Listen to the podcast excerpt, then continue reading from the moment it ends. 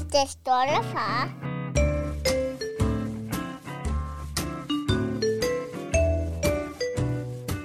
Hjertelig velkommen til den varme kælder i Den Stolte Far. Det er højsommer, og jeg sidder her med min bedste ven, Niklas Ritter, og en gæst og genganger i podcasten. Den første, der er med tredje gang. Velkommen tilbage, Mark Dynits. Tak skal I have.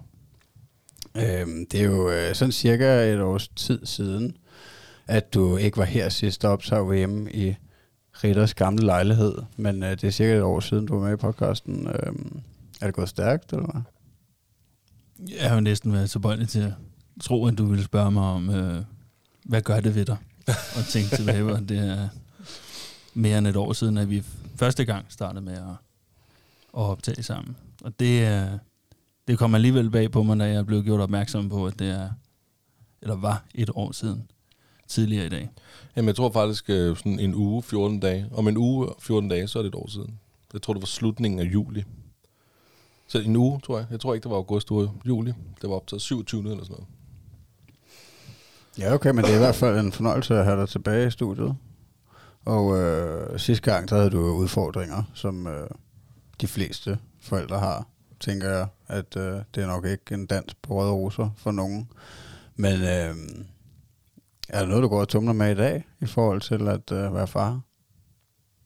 Jeg tænker, at hvis jeg kom nu og pladerede for, at det var en dans på roser, så ville de fleste lyttere nok mene, at jeg er løg.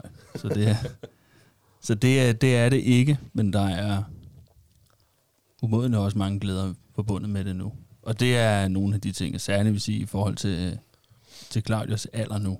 Det er jo, at nu føler jeg jo, at jeg får en masse respons tilbage igen, i modsætning til sidste gang, vi talte sammen.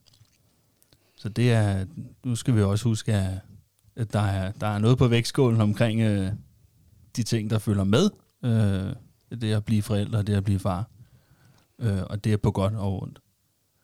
Jamen bare sådan helt generelt, hvordan går det med dig? Både med dig og familien og med den lille? Og ja, altså. Overordnet set, så går det rigtig godt. Det er. Der er mennesker, det skal jeg starte med at sige, der er mennesker, der har det langt værre end mig, og det, der er det allervigtigste, det er, at der er ikke nogen sygdomme, hun fejler ikke noget, min datter, og har ikke i det store hele fejlet noget alvorligt frem til nu. Så det priser jeg mig lykkelig over, og så er der jo de andre ting, som vi kan kategorisere som værende mindre alvorligt i forhold til sådan noget som søvn og som er det, jeg vil mene, at det er sådan nogle mere ligegyldige ting i forhold til, når vi taler det rigtig alvorlige omkring sygdomme og de ting, så går det jo rigtig godt derhjemme. Og det gør det også i forhold til, så er det hendes måde at udvikle sig på, som jo er nogle af de ting, jeg bider mærke i, og jeg lægger mærke til i hverdagen. Altså, du føler, hun er godt med i udviklingstrinene, og motorisk og sprogligt, og er hun rapper? Ja, det vil jeg sige. Vi har haft en oplevelse med institutionen, der har konfronteret os et par gange med deres bekymring omkring hendes udvikling. Men det kan vi jo tage op. Ja, det skal vi da lige skrive bag øret. Jamen nu ser du sådan noget som sovning og sådan noget, eller søvn, sagde du selvfølgelig. Hvordan er jeres rutiner derhjemme med søvn? Sådan noget? Ja, altså, for din datter, tænker jeg. Jamen, vi har en bestræbelse i fællesskab på at gøre det forholdsvis disciplineret hver dag, fordi at den her dagsrytme, det her, og både det, vi havde fået anbefalet, før vi blev forældre, også fordi, at det er det, vi kan se fungerer rigtig godt.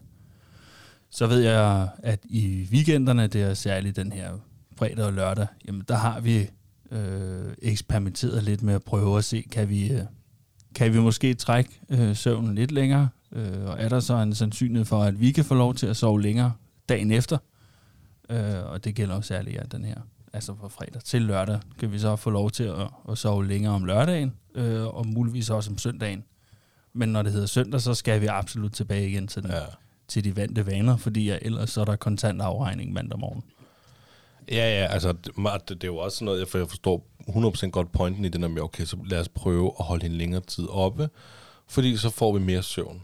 Men det handler jo også, det er også en prioritering, ikke? Fordi den tid, hun er længere oppe, det er mindre tid til dig og fruen alene tid. Men hvad vil man helst? Vil man have alene tid om aftenen, eller kunne man godt tænke sig bare at prøve at sove længe? Ikke? Altså, der vælger jeg jo så at prøve at sove længe. Ja, altså jeg kan jo komme nogle klokkeslæt på som tilføjelse til det her, og jeg er fuldstændig enig, det er lidt igen en vægtskål. Man kan ikke både få det ene og det andet, selvom at vil sige, for mit medkommende, jeg vil have brug for begge dele. Det er jo en kvote.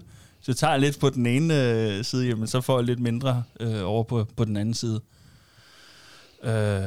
Og der, jeg vil sige, vi har prøvet nu, egentlig det er sådan ret for nyligt, men normalt har vi egentlig gjort det sådan, at vi har lagt ind til at sove klokken 20 om aftenen, og det kan der være nogen, der vil synes var meget sent, men det er jo afhængigt af, hvordan rytmen er, men lige nu er vi inde i en fase, alt er jo faser, har jeg fået at vide, hvor at nattesøvnen er forholdsvis stabil, når det går godt, og jeg oplever, at jeg kan trække den som regel til omkring kvart i 7 om morgenen, og egentlig i de fleste gange skal jeg faktisk bruge noget energi på at banke ind op. Det er hverdagen, vi snakker her, ikke? Ja, det er hverdagen. Hvad tid møder du på arbejde? Ja, ikke så tidligt, som jeg... Så. Okay. Jeg gerne ville indvendt, men det afhænger af, hvor medgørlig at hun er om morgenen, så kan jeg komme til at møde sådan omkring kvart over 8. Ja, det var meget lækkert, for det var fordi, når du sidder og snakker, så tænker jeg, at med søvn og hvad tiden står op, så kommer jeg jo til at tænke på, hvordan er det for os derhjemme jo. Og Eddie, han står bare så tidligt op som overhovedet muligt, ikke? Og jeg tænker, okay, 6:30 på en hverdag, det er faktisk længe for os, ikke? Så det var mere det, jeg tænkte, gud, altså jeg møder over 7-3 hver dag, bum, sådan det. Så jeg tænkte, 6:30, okay, så må du møde lidt senere jo. Ja, og det er også derfor, jeg måske kommer til at pakke det lidt ind, fordi jeg forholder mig meget ydmygt til det, fordi at i det store hele, så får jeg egentlig lov til at sove i øjeblikket. Det vil jeg sige, der er hun rigtig god.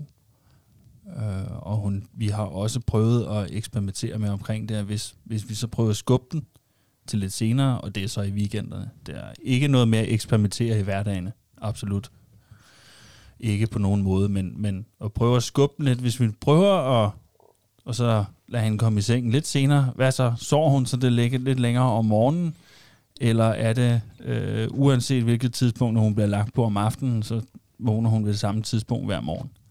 Og der må jeg også sige, at det har vi prøvet, og det er lykkedes os nogle lørdage, at blandt andet, at så har hun faktisk taget den time ekstra om morgenen. Så det føler jeg mig meget privilegeret over, og taknemmelig for, at jeg har faktisk fået lov til at sove til 8:30, og også 9:00 indimellem. Så det... Nå, men altså, så er det jo også fedt, hvis det virker. Ikke fordi igen, min søn, han står altid tidligt op. Og det er nemlig uanset, hvad tid han kommer i seng. Fordi selvfølgelig har han prøvet at komme i seng 9:00 om aftenen. Det er klart. Nogle gange har han været ude, og har det blevet sent, og så videre, og så videre. Han står op 6:00 alligevel. Han er fuldstændig ligeglad. Så for os giver det ikke rigtig nogen mening at forsøge at holde ham vågen, når vi alligevel nærmest 90% chance for, at han alligevel bare vågner 6:00. Altså, så vil vi hellere have den der aftentid. Ja, det er vel også bare vigtigt, at de får sovet. Altså, jeg vil skyde på, at uden at jeg skal gøre mig til ekspert eller noget, men snakker vi ikke omkring 10 timer, de skal have. Det er i hvert fald nogenlunde det, jeg sådan ud af at det, I siger, og det jeg selv ved, at det jeg kan strikke sammen, at det lader til, at det er det, vores børn får, ikke? Altså, fordi at I ligger nærmere, Eddie han sover nærmere imellem 7 og 8, tager jeg fejl? Jo, ude 7:00 skal han helst gerne ligge, ikke? Og så kan det måske nogle gange tage en halv time, før han falder rigtigt i søvn og sådan noget, ikke? Og så han gerne op imellem 5 og 6. Ja. Ja, det giver 10. Og Thomas han sover nok nærmere 9:00 og står op 7:00, ikke? Altså sådan. I snit selvfølgelig kan det også svinge. Og det er så også det, jeg kan forstå, at Claudia sover måske også 9:00. Ja, det er rigtigt. Det svinger lidt omkring, altså når... det går jo ikke lige så hurtigt. Det er jo, altså, det er jo ikke sådan som på et produktionsbånd, at når nu skal vi børste tænder, og det tager selvfølgelig 3 minutter hver gang. Altså, der er jo en masse opstillingstid, skal vi sige det, omkring det her, at nu skal du have børste tænder, og nu skal vi ud og gøre den klar, ikke? Og lige i øjeblikket, så har vi jo meget mere, at der kommer respons på det, men det respons er som regel et nej. Nej, det kender jeg godt, men det er meget sjovt, du siger tandbørstning, for det kan jeg faktisk huske, at sidste gang du var med, der var du lidt frustreret over den der tandbørstning-seance. Har hun fået børstet tænder siden? Ja. Jamen, det er godt husket, og det er fuldstændig rigtigt. Jeg havde egentlig sådan kæmpet ret hæftigt med hende på danværende tidspunkt, og der skal jo lige sådan for at gøre en lang historie kort, så nej, jeg har ikke den kamp mere på samme måde, men nu er det nok mere en blanding af, at tanken omkring kan selv, vil selv, træder ind, jeg vil selv børste tænder, og så er det, at det gør hun jo ikke ordentligt, så derfor bliver jeg nødt til at tage over. Altså, nu skal jeg nok gøre det for dig, og så fordi den der elektriske tandbørste, den er jo nok sjov at køre rundt med alle mulige andre steder, end det, hvor hun skal. Så. Men i det store hele, så får hun børstet tænder, og det går meget bedre, og vi kan også gøre det. Vi kan jo gøre det stående, hvor hun selv står op, og uden at jeg skal holde fat i arme og ben på hende på nogen måder. Så det vil jeg sige, det er blevet meget nemmere. Vi havde besøg af jo hende der, Lene Adelberg, og hun gav os nogle værktøjer, det der med at give dem valg. Og det kom så derhjemme der med tandbørstningen. Så tænkte jeg, okay, fordi det var ligesom, det var blevet lidt svært at børste tænder på Eddie. Det var sådan en periode, jeg var inde i, ikke? Men han har 2 tandbørster, en rød og en blå. Og så var jeg sådan, okay, lad mig lige prøve det her. Så jeg gjorde dem begge 2 klar, og sagde, hvorfor en vil du have? Så ville han en rød. Fint, så børste du tænder. Så, og det, som du selv sagde, de gør det jo ikke ordentligt, men de gør det så godt, de kan, ikke? Nå, så er det fars tur, bum, så får jeg lov, nå, så er det din tur. Så skiftes vi til at børste hans tænder, indtil han har fået børste hans tænder, ikke? Og det har altså hjulpet. Det var bare lige, og også til lytterne især derude, ikke? Det har altså, det der med, at han fik lov til at vælge sin egen tandbørste, ikke? Og så, nå, så får du lov, så skifter vi til at børste tænder, ikke?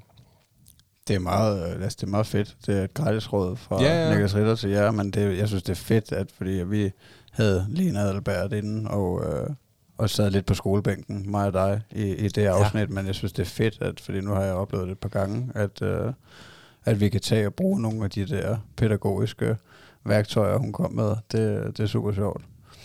Altså, jeg synes, det er sindssygt svært nogle dage, og jeg er nok heller ikke altid så god til det. Altså, jeg mister nok hurtigt tålmodigheden nogle gange, især når han så får han selv lov til at prøve lidt, ikke? Og så stikker han af og ind i stuen, og prøver at køre tandbørsten ned i toilettet eller et eller andet, ikke? Og så siger jeg, kom så her, du. Må jeg så se de bisser? Og der er han sgu ikke altid, så nem at danse med, men det lykkes da. Og det er jo der, hvor man som forældre til bolde til at give op, så okay, så får du bare ikke børste til det. Nå, men altså, du, der kan man jo så snilt komme. Ja, der er vi heldigvis slet ikke, men altså, det er jo så også... Okay. Nej, men altså, ja, okay, Magnus Hvid, han børster tænder på sin søn hver dag. Nej, jeg mener, vi også 2 til det, ikke? Det er faktisk mest hans mor, der gør. Nå, okay. Nej, men jeg tror, man kan blive så frustreret til Mathias, hvor der så er det bare lige meget. Altså.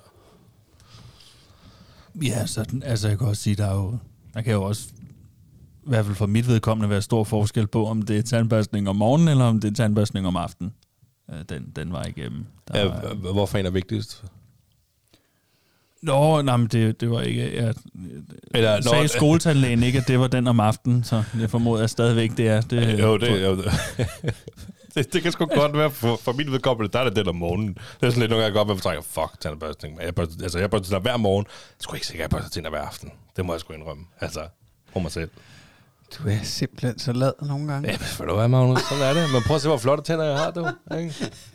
Altså, det er sgu godt gået. Ja. Jeg vil skyde på, uden at jeg skal lege tandlægeekspert, så vil jeg skyde på, det er den om aftenen, der er vigtigst. Ja, det tænker jeg også, det er, fordi man har alt muligt på. Men jeg tror, jeg misforstår det, fordi at du tænker, jeg tænker, da du siger, om det kommer an på, om det er morgen eller aften, så tænker jeg jo straks, okay, altså det kommer an på, om det er morgen eller aften, hvilken en I måske kunne finde på at springe over. Men det var ikke det, du mente. Nej, det var sværhedsgraden af, hvor nemt det ville være at børste tænder på hende. Ja. Hvorfor en er så nemt? Jamen, det er om morgenen, fordi altså generelt set, nu kan man så sige, der er den ene ting, at det som som jo også er vigtigt lige at få med her, det er jo, at om morgenen, der har jeg hende alene. Mm. Der er altså også fysisk alene i hjemmet, hvilket jo også gør en forskel, i hvert fald for mit vedkommende.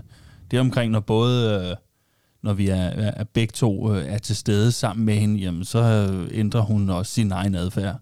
Og det er nok et billede, som jeg tænker, de fleste kan genkende til. Så der er nogle ting, der er meget nemmere om morgenen, men alt er jo også overladt til mig. Den var ikke. Men basalt set, så er hun jo mere frisk om morgenen, end hun er om aftenen. Mm. Ja, okay. Jamen, det er meget sjovt. Det tænkte jeg også på lige før, du sagde. Altså, det har jeg jo aldrig prøvet, fordi jeg skal altid tidligere afsted om morgenen, så det er altid min kone, der har den morgenrutine. Men den, har du haft den, altså lige siden din kone stoppede med barsel, må det så være? Ja, det er egentlig meget interessant, du spørger om det, fordi vi har faktisk haft talt omkring, skal vi prøve at bytte en periode omkring det, for at se, er der nogle ting, der vil køre nemmere end noget andet, men det korte svar er, at det har vi ikke prøvet på at gøre. Vi har ikke gjort det endnu, og det er af lavpraktiske grunde omkring det, at Michelle, hun skal køre til Gentofte, og kommer så til at ligge i kø, hvis hun skal køre meget senere. Den vej igennem, så vil hun komme til at sidde i en massiv kø, så det handler simpelthen om at kunne få hende ud på motorvejen, inden at der kommer alt for meget trafik. Og derfor så er det mig, der har hende om morgenen. Og så er der også noget omkring arbejdstiderne, at jeg er mere fleksibel omkring det, at jeg skal ikke nødvendigvis være på min arbejdsplads fysisk på et bestemt tidspunkt. Og derfor så er jeg mere fleksibel om morgenen, og så kan jeg så trække den om eftermiddagen, den anden vej igennem, hvor at hun kan køre tidligere, og dermed så hente. Men det giver også total mening jo. Altså det gør det. Jeg tænker også, det er sådan for rigtig mange forældre, det der med få det logistisk til at hænge sammen, ikke? Altså logistikken i det hele. Og det er netop arbejdet, kunne jeg forestille mig, for rigtig mange mennesker, der ligesom det går ind og faktisk nærmest bestemmer, hvordan de her rutiner skal være, ikke? Altså fordi for mit vedkommende, er det så ikke morgenrutine. Jeg tror sgu, Michelle, hun ligger nok på en 70-80% af ordentligt i det om morgenen, ikke? Og jeg klarer resten. Men for vores siden kom det sådan med at aflevere der lige, ikke? Fordi vi møder samtidig. Vi møder sammen. Vi har begge to 7-15 jobs, mig og Michelle. Men det er meget vigtigt, Michelle møder til tiden, end det er vigtigt, jeg møder til tiden. Altså, jeg kan godt komme 5 minutter for sent. Det gør jeg ikke. Jeg går meget op i ikke at møde for sent på mit arbejde, så heldigvis gør det aldrig. Men skulle der ske noget i vuggestuen, skal der ske et eller andet, der gør, vi bliver forsinket, eller skulle der ske noget spontant barn syg lige pludselig, ikke? Et eller andet, så er det meget bedre, at det er mig, der melder mig syg, eller mig, der siger, at jeg bliver 5 minutter forsinket af Michelle, for der er altså folk, der er afhængige af hendes mødetid. Det er der ikke på samme måde med mig. Så det er lidt, ikke morgenrutiner, men det er sådan lidt samme arbejde, bestemmer lidt rytmen, især om morgenen, ikke? Jeg kunne da også forestille mig, at det giver en eller anden form for far-datter kvalitetstid nogle gange. Altså den der morgenrutine, og du har den, fordi det må jeg jo indrømme, jeg har jo ikke specielt meget sådan noget alene tid med Thomas. Altså det er faktisk mest, hvor vi er sammen, alle sammen. Det var kun hun, og nu er det også fordi min kone, hun har stort set været hjemme hele tiden, siden hun fik ham, ikke? Der har vi været så privilegerede, så vi har kunnet det. Så det var faktisk, imens hun havde et job i 3 måneder, der kom jeg virkelig på arbejde. Altså i form af, at der var sådan nogle helt skæve arbejdstider, så hun kom tit hjem sent om aftenen. Så der havde jeg ham jo fra om eftermiddagen, og så skulle jeg hente ham i dagpleje og lægge ham i seng og sådan noget. Altså der føler jo, at vi faktisk udviklede vores bånd på en eller anden måde, og jeg lærte ham bedre at kende, og det er jo så... Altså smuldret væk igen, fordi det duede ikke, det der arbejde, så vi droppede det, ikke? Så nu er hun tilbage herhjemme. Men jeg kunne bare godt forestille mig, at det kunne være meget fedt nogle gange, at de har den time om morgenen. Og det, der rammer du sådan ret meget hoved på sømmet, fordi det er i forhold til nogle af de udfordringer, eller man siger det sådan, at det der er om aftenen og om eftermiddagen, når vi alle tre er under samtale, om at sige det sådan, så er det rart at have den kvalitetstid med hende om morgenen alene, og det har jo ikke noget at gøre med, at nu er det kun far og datter, men det er simpelthen hendes adfærd, når vi er, som sagt, når vi er 3 til stede, så er hendes adfærd helt anderledes, Og der er det særligt det omkring, at det er mor, der er den bedste. Det er den fase, vi er gået ind i nu, for mit vedkommende. Og derfor så er det også så er det rart. Det er rigtigt, det er rart at have den time med hende om morgenen. Alene, og der er... Men jeg kan jo... Jeg har jo også... altså, jeg har jo nogle faste rutiner om morgenen, og der er nogle ting, der skal ske, og det... Jeg vil sige, i ret lukkede øjne, altså at det handler om at få hende op, og så ind på puslespladsen og blive skiftet, få noget tøj på med det samme. Ud og spise den morgenmad, og det skal sådan køre i bestemte tidslots. Og det kan godt være, at min måde ikke fungerer for andre, men det fungerer for mig med, at det er nu, du har mulighed for at spise den her morgenmad. Vi skal ikke sidde og rode med den i en halv time, fordi ellers, jamen, konsekvensen er bare, så er der ikke noget morgenmad. Og det fungerer jo ret godt. Når jeg er glad om morgenen som udgangspunkt, selvom lige nu, så vil det godt være præg af, at måske hun bliver mere et B-menneske. Men det kan vi ikke sige noget om på nuværende tidspunkt. Men det fungerer fint, og det kører overordnet set ret nemt. Ja, det er meget sjovt emne egentlig, det har jeg slet ikke tænkt på. Altså det der med at bede mennesker. Altså fordi det, hvis jeg sådan lige skulle tænke ud af boksen, så tror jeg ikke umiddelbart, at det er noget, man behøver at lægge sig fast på, og man bliver det. Det kan man godt ændre senere, kan man ikke? Eller hvad? Hvad tænker du? Jo, absolut. Og det var nok også meget hurtigt, det kom ud af munden på mig omkring. Men det er den oplevelse, jeg sådan basalt set godt kan... Den opfattelse, jeg har af hende på nuværende tidspunkt, fordi at der egentlig også kan være nogle stunder om morgenen, hvor jeg simpelthen har decideret svært ved at få hende op. Og det er også derfor, at vi blandt andet har gjort det, som jeg indledte med til at starte med, men det er, at vi simpelthen, nu ligger vi hende i en halv time tidligere. Nu er det lige en halv 8 om morgenen, og jeg kan faktisk se, det er nemmere at få hende op om morgenen.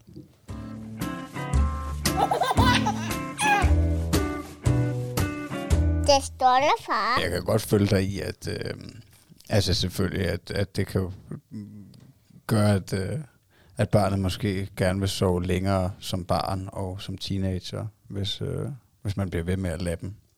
Men det er meget sjovt det der, altså, fordi jeg har sgu ikke... nu er det også igen, det er jo kun i weekenderne, jeg oplever det. Der vågner Thomas nærmest altid klokken 7. Altså, også selvom jeg tænker nogle gange, du kom godt nok sent i seng i går, så nu kunne du godt lige...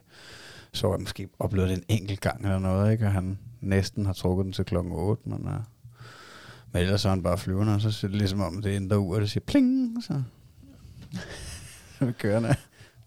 Men altså igen i forhold til det, at den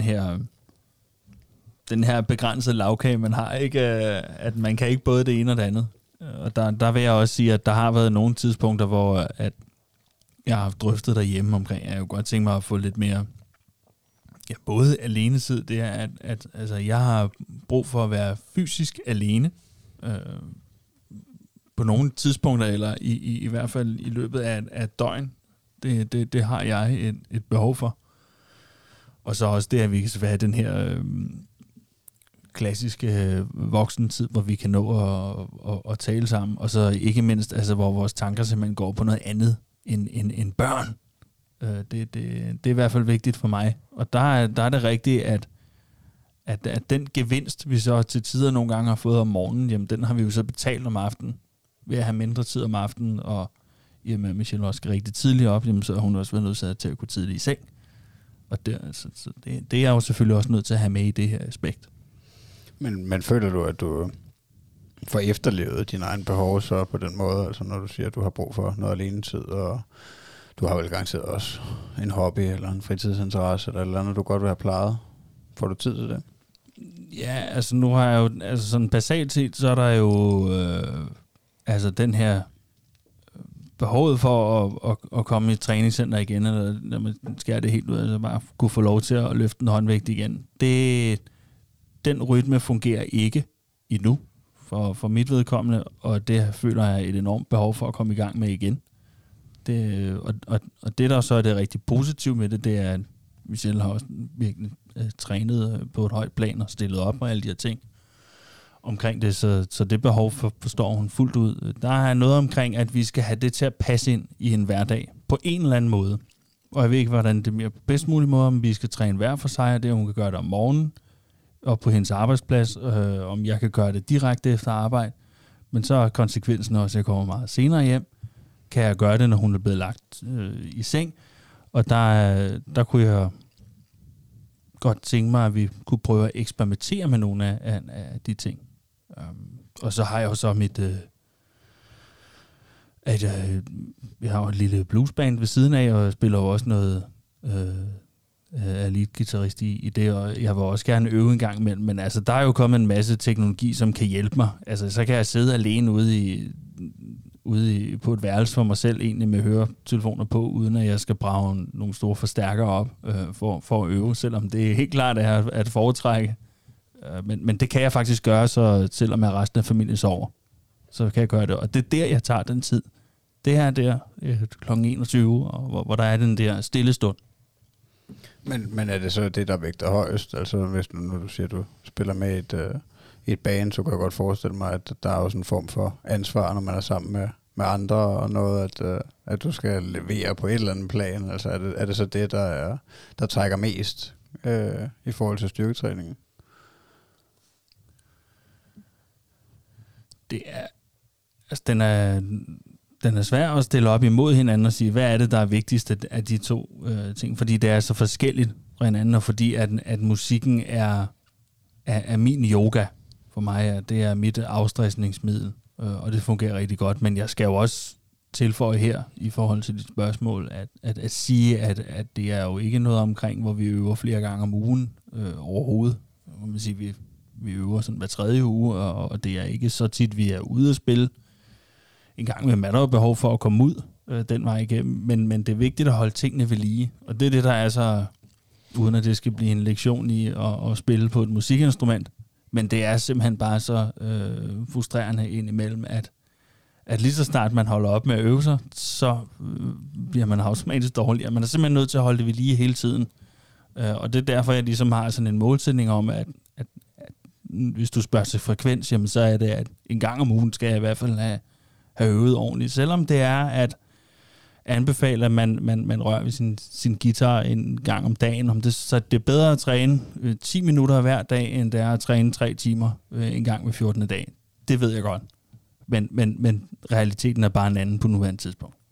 Jamen det er, altså, jeg tror, det er en udfordring for alle, det der med at være kontinuerlig i noget, ikke? Og få det gjort hver dag. Det kan jeg sagtens sætte mig ind i. Altså... Og det er jo igen, det er det der trade-off, ikke? Altså må jeg afbryde dig? Siger du, det er svært at være kontinuerligt med et eller andet, man burde gøre hver dag? Ja, det er en udfordring. Hvad er det, du gør hver dag? Jeg løber en tur. Hver dag? Jeg laver også pølser hver dag. Flere gange. 3-4 gange i gennemsnit, tror jeg. Det er et klap på skulderen, det var ikke for hårdt. Tak, jamen, jeg er meget glad for, at du påpeger det, men jeg mener bare, altså, det er jo også en udfordring for mig. Helt sikkert, men du finder din tid til det. Ja. Om du så skal stå op klokken 4 om morgenen, løbe til toget eller et eller andet, du får løbet din minimum, 10 km hver dag? Ja, altså, jeg prøver nok at ligge på imellem 15 og 20 i gennemsnit på hele dagen, ikke? Ja. Men jeg prøver også at være en god rollemodel for dig. Nu er det ikke mig, vi skal snakke om, men det var bare lige fordi, jeg synes bare, det var sjovt, at du lige sagde, at det var lidt svært, fordi du formår i hvert fald at finde plads og tid om, hvordan du gør det, men det ved jeg jo så ikke, men du formår i hvert fald at få dine ting til at hænge sammen med det, du gerne vil, ikke? Jo, jamen tak for rosen, altså, men jeg mener bare, at det er en udfordring for alle, uanset hvordan man vinder og drejer det, og det er en, altså... Og også det der med at gøre noget igen og igen, ikke? Det kan godt være svært at tage sig sammen til. At det kan jeg 100% godt sætte mig ind i, altså selvom at ja, jeg gør det, jeg gør nu, men der er jo heller ikke nogen, der siger, at jeg kan falde tilbage en dag. Men Mark, jeg tænker da også nogle gange, at det der med alenetid, det... Nogle gange så har dagen også bare været så lang, ikke? Kunne jeg forestille mig også, altså det er for mig i hvert fald, ikke? Altså det er lige så nemt bare at lægge sig i sofaen med telefonen og koble af på den måde, ikke? Som så, skal jeg lige tage gitaren i hånden, det burde jeg, men det er sgu lige så rart bare det her. Altså, og det er jo det. Altså det er jo det, der er det svære. Det er, man, samtidig med, at man godt vil være alene, man skal lige hive op i sig selv for at gøre det her. Man ved, det gavner i sidste ende, men det er bare... koble af med telefonen, eller bare se nogle god serie, ikke? Det er også rart. Ja, men det er lige netop rart, men det er også... Jeg tror, de fleste vil få det bedre at gøre det, de burde, ikke? Altså, jeg tror, at teknologien og underholdningen på mange måder er en form for pseudo-hygge, slap af ting, hvor man måske egentlig i bund og grund bliver mere afstresset af at få gjort nogle af de ting, man gerne vil. Om det så er et løb, eller om det er at klippe podcasten, som du gør, og lave en trailer, eller det kunne jeg da også forestille mig, at der er søndage, hvor du skal udgive mandag, hvor du siger... den er svær at gå i gang med nu, fordi du ved, der ligger noget arbejde i det, uanset hvad det er, og at spille på et instrument, eller tage ned og løfte jern, eller tage de 10 armbøjninger, hvis det er det. Altså, der er jo meget forskel på, hvad folks ambitioner er, men jeg tror, at mange tror, at vi har et eller andet behov for at slappe af med et stykke teknologi, eller bare koble af, uden at vi måske egentlig har det. Men jeg er jo ikke professor. Nej. Det kunne jeg måske blive en dag. Jeg prøver at hoppe videre. Vil du køre videre på den? Jamen, jeg tænkte altså i forhold til en eventuel afslutning af noget. Mm. Jeg har bare behov for at sige, at det er jo ikke fordi, at det her skal opfattes som hverken selvmedlidenhed eller altså en eller anden offerrolle at sætte sig i, men jeg kan godt have dage i ugen, hvor jeg egentlig føler, at det er lidt ligesom at have en række duploklodser. Ja, duplo, det er jo, ja, det er lige nu det, der fylder, ikke? I rent fysisk hjemme i stuen. Og der er en række af dem, men der kan kun være et vist antal inden for den uge der, og det er så det er en opvejning hele vejen igennem. Fordi man kan godt sige, at jeg anskaffede mig også sådan en cykelsimulator for ligesom at kunne kompensere for den manglende. Det er jo så styrketræning at sige, nej, cykling er ikke det samme som styrketræning, nej, men så kan jeg i hvert fald holde en kredsløbstræning, og så kan jeg faktisk træne derhjemme om aftenen. Jeg kan sidde derhjemme. Jeg er ikke afhængig af, at det skal være lyst udenfor, eller hvis det er minus 10 grader udenfor, så vil jeg stadigvæk kunne være i stand til at køre min kredsløbstræning. Så det er noget med at se, okay, hvornår kan jeg så gøre de ting, uagtet om familien sover, eller familien ikke sover. Og det er nogle gange sådan, det er en opvejning af, hvad for nogle ting kan jeg gøre af det, jeg har brug for? Hvornår kan jeg gøre det, hvor jeg ikke er afhængig af, om det er lyst, eller om det er mørkt udenfor, om familien sover eller ej. Og så kan det jo godt til tiden, så kommer der nogle andre parametre ind. Altså, der er også nogle ting, der skal passes i hjemmet. Nu kan jeg jo godt lide haven derhjemme også, men der er også nogle ting, der skal klares der. Og der prøver jeg tit og ofte at se, okay, når vi kommer hjem fra arbejde, så vil Claudia rigtig gerne have, at vi skal ud og lege sammen i sandkassen. Og der starter den første duplo-klods. Okay, kan jeg slå græs, samtidig med, at jeg beskæftiger hende? Og afskærmer hende fra Michelle, således hun også kan få lov til at få noget alene tid, fordi det er meget mor i øjeblikket. Okay, kan vi gøre det sådan? Er en dårlig far, fordi at det er sjovt at slå græs. Lad os lige gøre det samtidig med det. Fordi der har været tider, hvor det har været knæhøjt, hvor altså jeg kan ikke holde ud at se på det. Og jeg synes også, at man har en forpligtelse også i sådan et i et kvarter, at ens matrikel den ser nogenlunde ud. Så er jeg godt klar over, at der er nogle ting, der bare ikke kan lade sig gøre. Og jeg kan jo så ikke, når det så er sommerferieperiode, så må man heller ikke slå græs efter klokken 18. Okay, så det kunne jeg faktisk ikke gøre klokken 20. Så det er noget, vi skal gøre, mens hun er vågen. Det kan jeg ikke gøre, når hun sover. Og det er de der duploklodser, jeg snakker om. Så skal jeg prøve at sige, okay, vi kan ikke slå græs i dag. Hvad kan jeg sige? Nå, men så kan jeg cykle i dag. Når nu hun sover. Og der er jo også lige det omkring, at man skal også huske at pleje sine venskaber. Og det er et aktivt valg. Jeg er også voksen menneske, og jeg kan træffe et valg og stå til herre for egne beslutninger. Det vil jeg også gerne prioritere en gang imellem. Og det er jo også noget at gøre med, at hvis vi skal det i en hverdag, så er det også i de der gyldne 2 timer. Det er også der 8:30. Skal lige lade hende til at sove, så skal jeg nok komme på cyklen. Så kan vi drikke den GT'er og den øl, ligesom standardpakken i en hverdag. Så kan vi nå at være sammen, jeg kan nå at være hjem og sove et eller andet klokken 11-tiden. Men så er der jo gået et tidslot der. Bang, så den væk. Så alt er hele tiden ikke til forhandling, men det er et puslespil, der skal gå op. Og ja, sådan nogle dage har jeg indimellem, hvor jeg føler, det er sådan. Jamen, det kan jeg da helt sikkert godt relatere til. Altså, man skal... Jamen, det bliver hurtig logistik. Altså, man skal have ordnet tingene, og det der med, kan man gøre noget med, okay, så er han udenfor, så kan jeg starte græsslåmaskinen, og så... Altså, jamen, det kan jeg godt genkende, helt sikkert. Jamen, det, altså, det kan jeg også. Altså, vi havde den jo, eller jeg havde den så sent som i går, fordi nu har jeg sommerferie, eller vi har sommerferie, alle tre sammen, og vi var på camping nede på Møen, og planen var egentlig, at vi skulle være der fra søndag til i dag, og så vidste jeg, at vi havde den podcast her i dag, og jeg havde lige præcis også nogle af de der græsset, det var lidt højt, og vinen ude på facaden, den skulle klippes, ikke? Og jeg vidste bare, at der var relativt mange pligter, jeg havde syltet lidt, som, så jeg valgte, at vi tog hjem i går aftes, i stedet for i morges, men det var så også i kraft, at jeg fandt ud af, at vi først skulle have været hjemme midt på eftermiddagen, ikke? Så der lavede jeg jo en trade-off, ikke? Kan man sige, at jeg solgte den... sidste nat i teltet, ikke?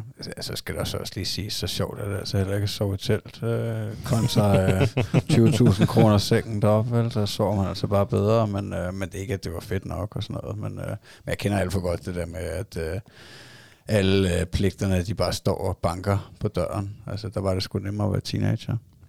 Præcis. Og det er også men, altså jeg har sådan et eksempel på det, uden at der er jo nogle ting, man kan prøve at gøre anderledes, for at prøve at få en time mere til sig selv, eller noget. Der er også nogle ting, hvor man ikke kan det. Men altså, nu kan jeg se, jeg har sådan et bed der, som så har vist sig at være noget, der kræver noget vand en gang imellem, og jeg har gået igennem et par sæsoner her, og skaffet noget regntønd, noget regnvandsopsamling, og for det der til at køre. Det kører egentlig rimelig godt. Fandt ud af, ved du hvad, jeg gider simpelthen ikke stå. Det tager faktisk næsten en time at vande. Og det er ikke noget, selvfølgelig, der skal gøres hver aften. Den kan vi godt lide. Det var en anden dubbelklods. Sige, det var den gule farve. Den vil jeg gerne bruge så lidt tid på, som overhovedet muligt. Ikke? Så der kan vi jo så more os med, at jeg har prøvet 3 aftener for først at finde ud af et eller andet, hvordan man kunne lægge noget automatisk vandingsting ud. Af noget sivslange, som kunne ligge og sive det der vand ud i bedet, således at jeg kunne spare den der time til egentlig at gøre noget andet i den tid. Jeg har ikke fået det helt til at lykkes endnu, men jeg har fået det delvis til at lykkes. Men det er bare sådan et eksempel på det. Det er jo også noget, der skal gøres. Og så prøver jeg så at se, jamen, hvordan kan jeg egentlig reducere siden på det, så jeg kan bruge den på noget andet. Ja, fornuftigt, men du skal da se at få sat datteren til at vande. Får du ikke det var så mit næste spørgsmål, det får du hende du sagde jo, at hun var med til at slå græs nogle gange. Får du noget sjovt ud af at have hende med ud til nogle ting i haven? Ja, det er ikke så lang tid ad gangen, at det interesserer hende, så derfor så har vi nu også en kat og jagter lidt en gang imellem og noget andet. Så det er en stor hjælp, og så er det et stort privilegie der, at vi egentlig har en nabo, hvis datter gerne kommer ind en gang imellem, og det skal uden være at komme til at rive armene af hende. Det er jo rigtig rart, når hun så kommer en gang imellem og tager sig ind. Det giver enormt meget, bare for at få den der fra 4:30 af, eller sige den til 18. Vi kan lige pludselig tale sammen inde i køkkenet. Vi kan tale om noget andet. Jeg har også brug for at tale om noget andet, end om blæer og daginstitution, og nu er der en pædagog mere, der har sagt op, og alle de der ting hele tiden, man kan gå og bekymre sig om. Men vi rent faktisk kan tale om nogle andre ting og gøre nogle andre ting, og så kan vi nå at lave aftensmad i ro og mag, uden at det er sådan en cirkus. Fordi naboens datter kommer ind og leger med Claudia. Ja. Det er da genialt. Det er da prisværdigt. Meget. Ja. Hvad er det, en datter på Claudias alder, eller den teenager? Eller? Nej, hun er en 10-11 år. Og det er fedt. Ja, det er enormt prisværdigt, og det gør vi også meget ud af, og sige til hende og hele familien for den sags skyld. Men det er også forståeligt, at der kan være tider, hvor jeg tror engang imellem, så er Claudia bliver for meget indimellem, men det er jo klart, hvis alting det er nej, og det vil jeg ikke, og det er min, og det kan jeg godt forstå. Ja, det kan godt være en udfordring at lege sammen, når man er 2 og 11. Men det er da meget sjovt med sådan en bonussøster. Sådan en nabo kunne jeg da godt på. Jamen, de er fantastiske. Og det lige kommer over og siger, skal jeg lege med Eddie lige, så får du være. Så er der både tid til Michelle og Niklas. det er absolut noget, man ikke kan købe for penge. Altså det, uanset hvilken ejendom du køber hvorhen, altså det er det her gode naboskab, det kan man simpelthen ikke købe for penge, så det er vi meget taknemmelige for. Ja, der har jeg jo min mor. I har det godt, kan jeg høre. Ja, men altså, der har jeg det nemmere end andre på den måde. Ja, selvfølgelig, og det er da bare prisværdigt af helvedes til, og det er da super lækkert. Jeg skal ikke brokke mig, altså vi har det sgu også godt derhjemme. Det er sgu ikke det. Nå, nej. Hvad vil du gerne videresætte, og du sagde videre før? Jamen, jeg ved, der er lidt bolde i luften, vi kan vælge at gribe, ikke? Altså, men skal vi tage den, der hedder barn nummer 2? Er der tanker om den, eller hvad? Jeg kigger ikke på dig, Magnus, men jeg kigger på Mark. Nej, jeg troede, du ville spørge mig, om jeg ville lave en baby, men... Jamen, jeg må ikke være sammen med folk, der omgår, det kan jeg desværre ikke.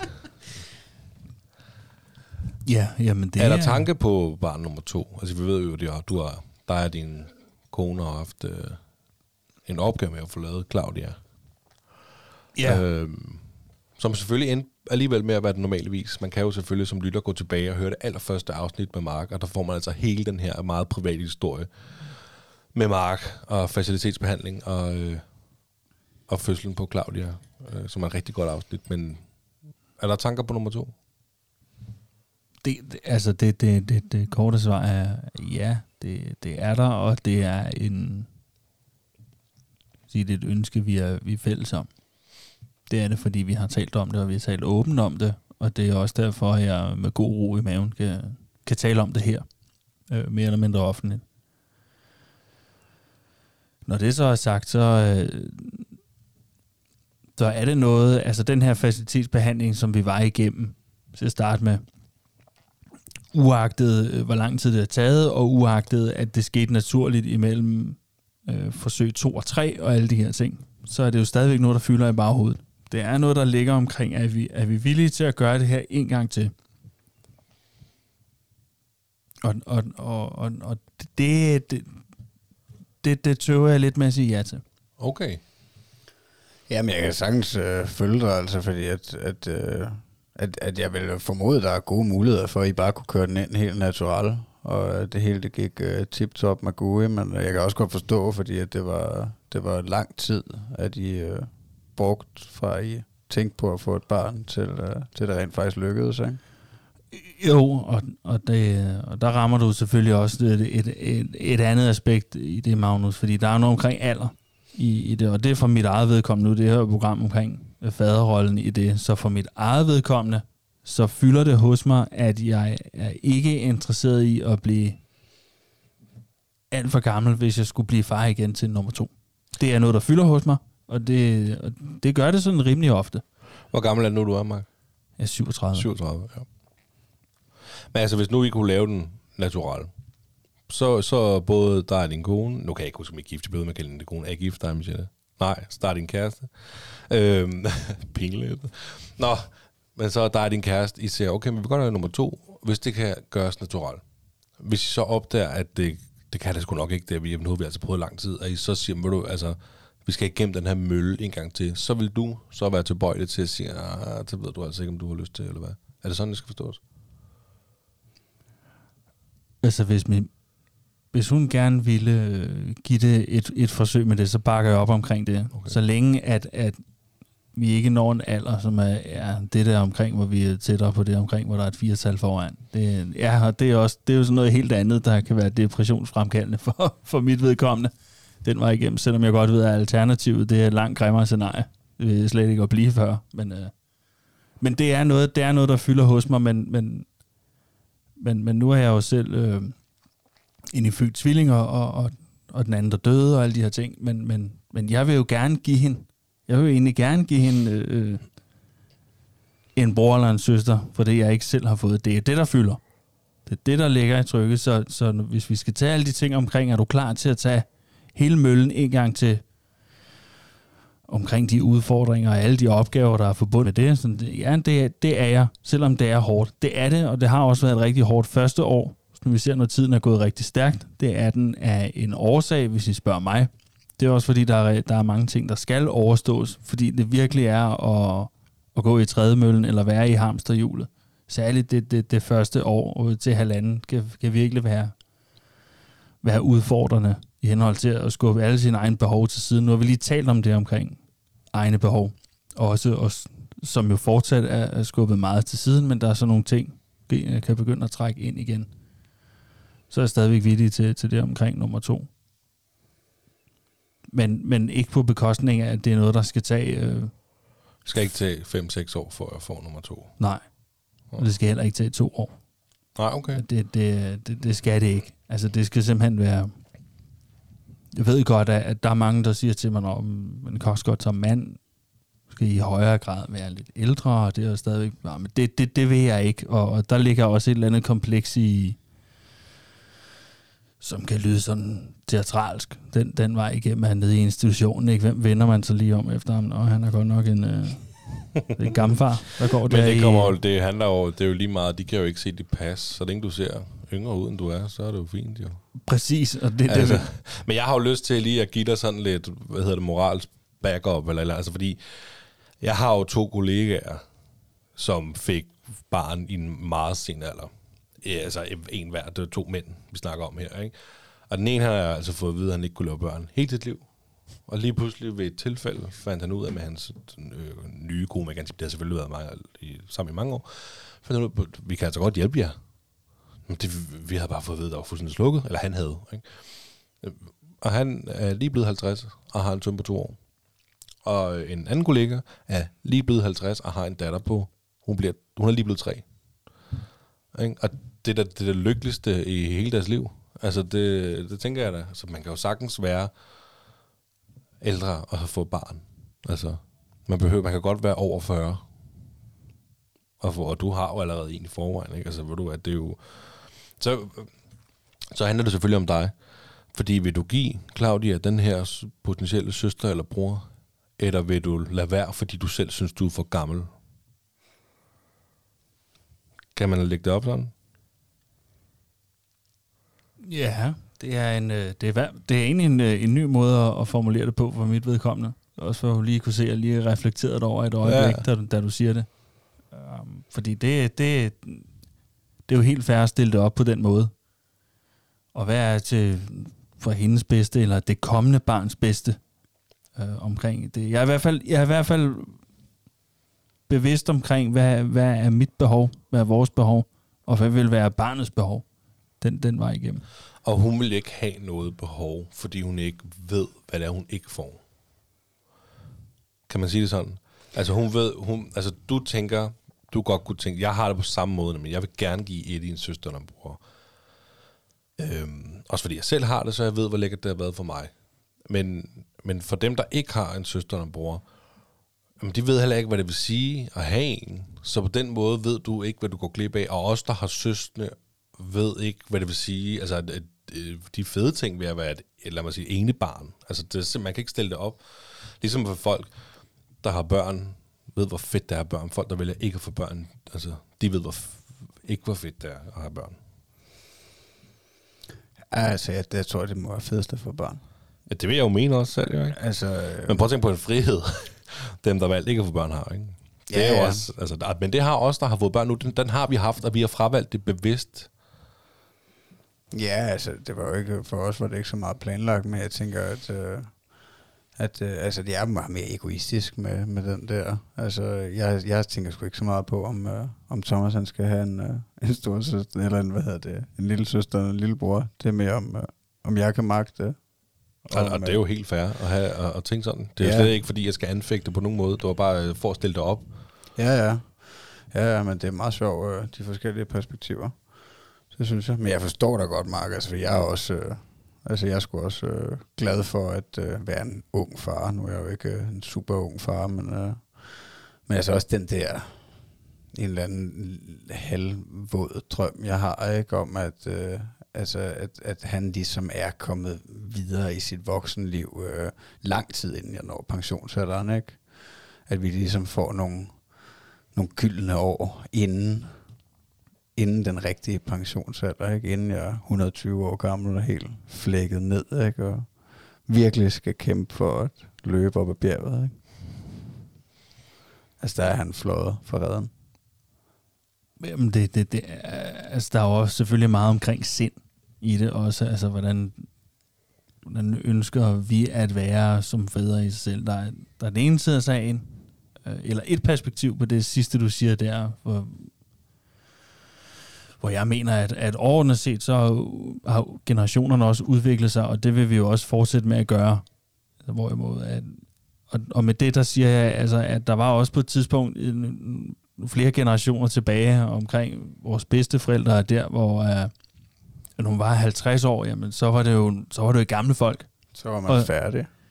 Fuldstændig, og der kan være noget omkring en masse, omkring påklædning og hele ens sind og alle de her ting. Så kan der også være noget omkring gennemsnitsalder, det er, at vi både bliver ældre, men det er altså basalt set også, synes jeg, der er sket meget omkring det, at det er du altså ikke i dag, når du er 50. Og det er ikke, fordi jeg skal modargumentere det, jeg lige har sagt. Det er bare, nu taler jeg bare generelt set om mit syn på samfundet og samfundets udvikling. Så kan det godt være, at vi kommer senere på pension og alle de ting, som er et helt andet emne for sig. Men der er jo også en side af mig, der godt kunne tænke mig det, som du lige nævner der. Men nu er situationen har bare været en anden for vores vedkommende. Som at sige, vi er 3 år bagud, at hvis det var sket naturligt fra starten af, så var vi blevet forældre 3 år tidligere. Jeg kan bare ikke bruge det til noget. Nu er så mentalt det, fordi jeg kan ikke lave om på tingene, og jeg skal være privilegeret for den datter, som vi har fået. Hun er sund og rask, og det er fantastisk, og jeg er jo ikke skavanker på nogen måde i den vej igennem. Der er selvfølgelig nogle områder, jeg godt kan mærke nu, at jeg også bliver ældre af det, men i forhold til en potentiel nummer 2, så ville det jo ikke være barnets skyld, at jeg har fået han eller hende i en sen alder. Det ville være umiddelbart min indstilling til de her ting. Det ville jo ikke være barnets skyld, så derfor skulle jeg gøre en ekstra, eller skal. Nu skal jeg lige passe på med at tale i hypotetisk her, ikke? Fremtiden. Jeg gør ekstra meget ud af at holde mig mere ungdomlig. Det ville umiddelbart være min indstilling til det her. Fordi det ikke ville være barnets skyld, at nu siger jeg, blevet forældre som 45 år. Men er det simpelthen, det er din forfængelighed, der holder dig tilbage? Altså i den der form at være ældre far? Eller er der også noget med, at når hun er, eller nu siger jeg hun, Claudia, men potentielt ny, når hun er 5, så er du 50, eller sådan noget. Altså, er det også der? Ja, der er helt klart noget omkring det. Ja, og så, det. Altså, jeg husker også det omkring folkeskolen, ikke at det er det, der er, men man kan altid huske, der var en hvis forældre, som var over 60, eller jeg husker, der var sådan et eksempel på, eller noget andet, og det, der er helt sikkert også noget forfængelighed i det, men min pointe er i hvert fald overordnet set, at jeg skal, hvis det måtte ske, altså, jeg bliver jo vil blive forældre i en forholdsvis sen alder, så vil det jo ikke være som udgangspunkt netop barnets skyld, og så skal jeg gøre mig en ekstra indsats ud af at holde mig mere ungdomlig, i hvert fald også sind. Det vil umiddelbart være min indstilling til det. Ja, okay. Ja, men det er vel også, altså, den der drøm om, man godt vil være frisk og kunne alt muligt, og altså vil du ikke også, du vil vel også gerne kunne sparke til en bold sammen med pigen eller drengen. Præcis. Altså, det bærer mig helt over i noget andet, hvis jeg godt må gå en lille smule videre. Ja, men det må du gerne. Vi snakker bare fuldstændig om, at Claudia slet ikke er der. Altså, vi snakker kun om en far nummer 2, så du vil gerne sparke bold med pigen eller drengen. Ikke? Ja, men han har altså også en datter, han kan sparke bold med nu. Den. Ja. men det var faktisk der, jeg ville gå hen. Har du nogle ambitioner om fritidsinteresser i forhold til Claudia? Nej, det... Du har ikke meldt hende på et fodboldhold efter sommerferien? Det ville være mit behov, jo. Ja. Så kan jeg vel svare sarkastisk og sige, selvfølgelig skal hun spille violin. Altså. Ja, du kunne godt tænke dig, at hun kom til at spille violin. Jeg har selvfølgelig en side af mig selv, der lægger mærke til, hvordan reagerer hun på musik. Hvordan altså det, jeg ville lyve, hvis jeg sagde, at det var noget, jeg slet ikke kiggede på. Så selvfølgelig lægger jeg mærke til, hvordan at musikken påvirker hende, og hvordan hun reagerer på det, og er der noget... Er der nu for nuværende efter 2 år, så er der noget rytmisk sans. Kan du klappe i takten? Prøv lige at lytte efter en gang. Så der er selvfølgelig noget omkring det, men det skal altså ikke være mit behov. Vi skal ikke, hvad siger ikke? Vi skal udleve vores egen behov igennem vores børn, ikke? Mm-hmm. Jamen det er meget sjovt. Har du altid dyrket musik som fritidsinteresse, siden du var barn? Ja, siden 10-årig. Ja, okay. Og du prøver ikke selv sådan at præge hende lidt i, skal du ikke prøve at spille den her guitar, Claudia, eller vil du ikke... Jo, jeg har spillet for hende selv, at det er nok... Jeg spiller nok for lidt. ja, okay, for hende. Men det er jo også... Det er jo ikke sådan, altså at gå fra at spille bluesmusik til så lige pludselig at skal spille elefantens vuggevise. Der går der bare noget bluesversion. Det må der kunne gøres. Ja, og når så der bliver kvitteret med, at så bliver der tæsket løs på gribbrættet eller et eller andet. Ja, så bliver jeg faktisk lavet, så kan det godt. Ja, okay. Du skal ikke skrue på dem der, jeg har lige stemt den. Nej, ikke røre ved noget. Og den formulering betyder, at jeg skal tæske det. Altså, det må du ikke, det betyder... Det må jeg gerne, og jeg må også godt smadre det. Har du købt en xylofon til hende? Nej, det har godt nok ikke. Nå, det er meget sjovt, fordi det har vi, altså, det ved jeg, vi begge to har. Altså, Thomasen har jo 2 xylofoner, og så har han en ukulele, og han har også en mundharmonika. Og der er selvfølgelig ikke rigtig noget af det, der bliver mestret endnu. Det er sådan lidt... periodisk, som jeg tror, de fleste forældre kender til, den der kortvarige passion for noget. Lige for tiden, der vil han gerne have ukulelen med alle steder. I dag har den været nede i brusen. Og så rendte han rundt og slog lidt på den, og det var rigtig hyggeligt. Altså, han vil rigtig gerne spille lidt på den nu. Men har du slet ikke... har hun slet ikke fået nogen instrumenter? Altså, jo, hun har fået sådan et klaver, der egentlig også kan spille rigtigt. Altså, men så kan jeg egentlig også samtidig selv lige gå og øve mig omkring det. Og der prøver jeg egentlig på at præge. Prøv lige at høre tonerne her, den vej igennem. Ja, det synes jeg altså ikke, der er noget forkert i. Det tænker jeg også, altså hvis altså jeg ved, vi har haft snakken før, fordi vi begge to har gået til fodbold, så altså, vi har jo også i hvert fald haft moments, hvor vi har prøvet at præsentere drengen for en fodbold, altså fordi jeg tror bare, at det forestiller mig i hvert fald, at det er det nemmeste, at forestille sig den der glæde, man selv har haft ved den fritidsaktivitet, man nu engang har gået til, at ens barn skal opleve det, der er det ligesom nemmest, at det så er noget af det, man selv har mærket, ikke? At prøve lige at sparke til den her bold, fordi det kan faktisk blive rigtig sjovt, og i de tilfælde så måske et instrument. Jamen det er det, jeg kan nemlig godt genkende det der med at lige holde øje med, er der noget der, ikke? Nu, jeg elsker også selv musik rigtig meget. Jeg kan spille 5 akkorder og sådan lidt. Jeg er overhovedet ikke dit niveau, men det ville jeg ønske var. Men igen, så kræver det at sætte sig ned og øve. Og det er jo også det, der er svært at give sig selv tid til. Men jeg kigger sådan lidt fodboldmæssigt, ikke? Jeg har selv spillet fodbold i mange, mange år. Jeg går meget op i fodbold. Jeg skal se fodbold. Det var Magnus, der lige åbnede en bajer der. Skål. Vil du godt have en tøjle, Mark? Tak, når du ligefrem presser den ned i halsen på mig. Men der er det fodbold, jeg kigger sådan der, okay, hvordan sparker han? Kan han sparke? Har han nogen idé om, hvordan og hvorledes? Altså, og det synes jeg jo, han har lidt, ikke? Okay, du skal prøve at gå til fodbold, ikke? Ser du det, eller fordi du gerne vil se det? Nej, jeg synes det, jeg ser det, fordi at jeg både ser det og gerne vil se det. Begge det. Ej, men jeg synes faktisk, han er god, for det har, jeg tror faktisk godt, vi har snakket om det før. Altså, han kan godt sparke til fodbold, hvor jeg tænker, okay, det er faktisk rigtig godt gået, for det kan godt være lidt svært for små børn og sparke til en fodbold, eller finde ud af hvordan, eller i starten, der var det med Eddie, han ville ikke sparke den, han ville kaste med den, men lige pludselig, så kan han sgu sparke, og så kan vi faktisk stå og sparke frem og tilbage til hinanden. Ej, det hedder med sejt, og det har jeg også, altså jeg skulle lige sige... Ikke i lang tid, vil jeg lige sige. Det er jo ikke, vi snakker jo ikke en halv time, vi snakker maks 5 minutter, ikke? Så står vi og jonglerer lidt. Så er der en sommerfugl, eller et eller andet, han skal kigge på i stedet for... Men jeg synes, at de gange, jeg har været hjemme hos jer, og, altså der har jeg også bidt mærke i, at jeg godt at kunne sparke sin bold, fordi at jeg har slet ikke haft den samme succes med Thomas. Altså det der, det kribler jo helt i mig, når du siger det, at I har stået og sparket bold til hinanden, fordi jeg har prøvet nogle gange, og jeg har ikke dyrket det, fordi at, jeg føler heller ikke, at jeg skal presse det ned over hovedet på ham, men altså jeg har jo prøvet de der situationer, hvor hey, prøv lige at sparke den over til mig, og så hvis jeg sparker til ham, så tager den bare op i hænderne. Jamen, og der har vi jo også været med i det, men jeg er jo også så... Altså, undskyld. Jeg håber jo virkelig, at man spiller fodbold. Det er jo klart, ikke? Men han må også gå mange andre veje. Men det vil jo så også sige, når han så sparker rigtigt til den bold én gang, ikke? Så står jeg jo og jubler som en eller anden glad jubelidiot, for at få ham til at se, at det, han gjort, det er bare det fedeste i hele verden. I håber om at motivere ham til at gøre det en gang til, eller prøve at gøre sig lidt mere umage, eller et eller andet, ikke? Hvis det kan virke.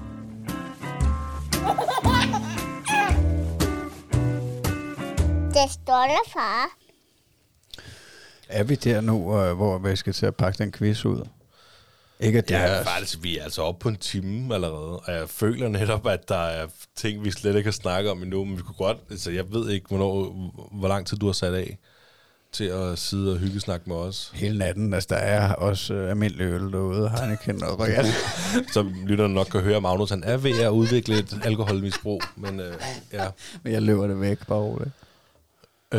Skal vi tage en break i en form af quiz? Vil du quizzes? Ja, det er, nu er jeg jo ikke, det er jo at presse mig ud af min comfort zone. Jeg har det jo allerbedst med, at jeg kan være velforberedt, og du havde sendt mig de spørgsmål i går. Således jeg kunne komme med kvalificeret svar i dag. Det tror jeg også folk i Hvem Millionær vil synes var fedt, ikke? Ja. Jeg vil i hvert fald, der var mange kollegaer, der nok ville sidde og grine nu, og sige, det der, og presse ham ud i det nu. Men så vil det også bare blive for nemt. Altså, fordi jeg kan jo lige fortælle om den quiz, jeg har lavet. Den er meget enkelt, og den temaet er motorik. Og al info er hentet fra siden gravid.dk.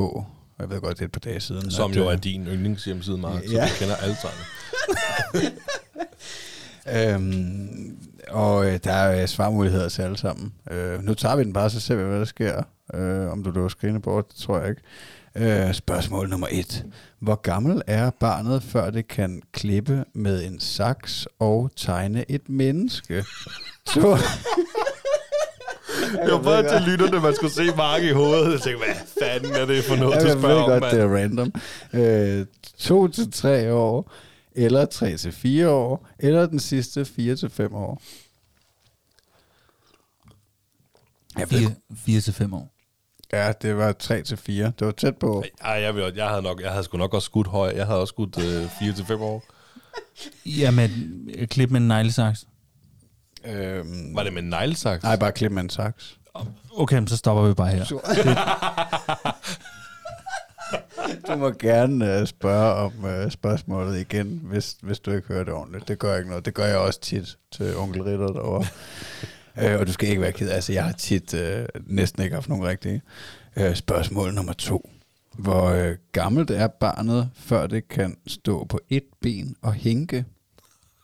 Er det 3-4 år? Er det 4-5 år? Eller er det 5-6 år? Og der er jo ikke noget om, hvor lang tid, at det er noget. Og det er sådan... det er sådan statistisk set, at det i forhold til gennemsnittet af medianen, og skal jeg fortsætte med, nej, jeg skal nok lade være. Altså, al info er fra gravid.dk, og jeg tvivler på, at det er særligt scientific eller noget. Det er et schema, som de har lavet til en form for udviklings... Omkring motorik, og kunne stå på et ben. Og hinke. Og kunne hinke. Det kan man godt som 4-årig. Statistisk set. Men er det så 3-4, eller er det 4-5? Så der er simpelthen en svarmulighed, hvor den alder, den indgår i begge valgmuligheder. Ja, sådan kommer alle spørgsmålene her. Kan jeg så godt afsløre med det samme? 3-4, eller 4-5? Så 4-5. Det er sindssygt godt ramt, Mark. Den er god. 1-1. Jeg havde også taget 3-4, fordi jeg sidder og tænker, der kan det ikke gå længe for Eddie, han kan løfte benet og hinke. Altså. Nej, men det er jo så også igen, altså, det er jo ikke umuligt. Nej. Og man skal nok ikke skyde børneopsparingen af og tage alle glæderne på forskud, hvis man står med en 3-årig, der kan stå med et ben. Vi tilmelder en Cirque Soleil, mand. Vi går videre til spørgsmål nummer 3, hvor... gammelt er barnet egentlig, før det kan køre rigtig bolleskøjter? 3-4 år, eller 4-5 år, eller 5-6 år? 5-6 år. Det er skide godt ramt. Det er 2 ud af 3. 2-1 til Mark. Jeg skulle have sådan en fanfare over, der har engang. Det kommer en dag i udviklingsprocessen. Vi går videre til spørgsmål nummer 4. Hvor gammelt er barnet, før det kan hoppe med samlede fødder, gå balancegang og stå på tær? 2-3 år, 3-4 år, eller 4-5 år.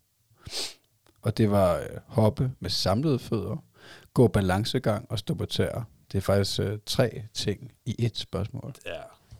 Og jeg... de skal kunne det samtidig. Samtidig? Nej. Nå, okay, jeg skulle sige. Jeg ved ikke. Det er bare sjovt at lade. Der er ikke nogen, der bliver hængt og skudt og dræbt, hvis deres barn ikke kan det her. Jamen, du sagde, den midterste, det var 3-4 år. Ja. Den går jeg med. 3-4 år. Så stod den 3-1 til Mark. Den var sgu lidt for nem, den her quiz. Hvad var svarmulighederne? 2-3, 3-4 eller 4-5. Hvad var det, de skulle kunne? De skulle kunne stå på tæer, balancere, hoppe med samlede ben. Jamen prøv at Eddie, han kan da både balancere og stå på tæer. Jeg ved ikke, om man kan hoppe på samlede ben nu, han har altså kun 2. Så har du lavet en super baby. Nej, men det var der, det jeg kom fra. Det var, fordi hvis det var meget, der skulle svare, så havde jeg da svaret 2-3. Det var ikke, fordi han er super, men det ved jeg, altså, han kan da godt gå på sådan en balance. Ja. Det har du set mange gange, ja, men det, når man leger på legepladsen. Jeg kommer med lidt mere info fra hjemmesiden til sidst, okay. Men at man skal tage det med et, til lytterne, så er de ved at tage kørekort også. Så bare det sidste spørgsmål nummer 5. Hvor gammelt er barnet egentlig, før det kan sætte 5-7 klodser oven på hinanden? 1-2, 2-3 eller 3-4? Hvor mange klodser oven på hinanden? 5-7. Så 5, 6 eller 7. Og der står ikke noget om, hvor store klodserne er. Jeg beklager. Hvor store klodser har du?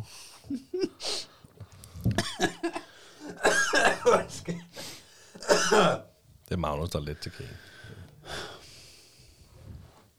Hvor gammel er barnet, før det kan sætte 5-7 klodser oven på hinanden? 1-2 år, 2-3 år eller 3-4? Ja, men det er jo fordi, jeg begynder at sidde og analysere på, hvad det er for nogle slags klodser, ikke? Ja, det kan jeg godt forstå. Det kan jeg, altså det, der tænker jeg måske også, at de godt kunne have gjort lidt mere med det. Det er lige et shout-out ud til gravid.dk. Ja, det er vel for fanden firkantede klodser. Ja, det tænker jeg også. Det, altså runden, det går ikke, tænker jeg. Det er ikke klodser, det er bolde. Nå, okay. Nej, men lad mig sige, der er jo stor forskel på. Altså taler vi omkring det at kunne fastgøre 2 dupleklodser med hinanden og sætte dem sammen, således de bliver behæftet med hinanden, eller taler vi omkring de der træ? Der findes jo de der små kasser, på, hvor kasserne bliver mindre, og det ligger inde i hinanden, og vender man dem om, så stabler man dem oven på hinanden. Det er også klodser. Ja, undskyld, Magnus. Det, jeg kan ikke lade være. Det er jo min analytiker. Og det er derfor, vi elsker dig med mig. Eller også vil du bare gerne vinde. Men der er ikke så meget. Du kører godt med klatten i forvejen. 3-1 står den, så det er bare et spørgsmål om, du skal have 4 rigtige eller 3. Fordi er det en duploklods, så er det 2-3 år, men er det andet eksempel, jeg kom med, så vil jeg sige 1-2 år. Mm. Jamen, jeg ved ikke, hvad der er for nogle klodser, jeg beklager. Så må vi jo gå med den første.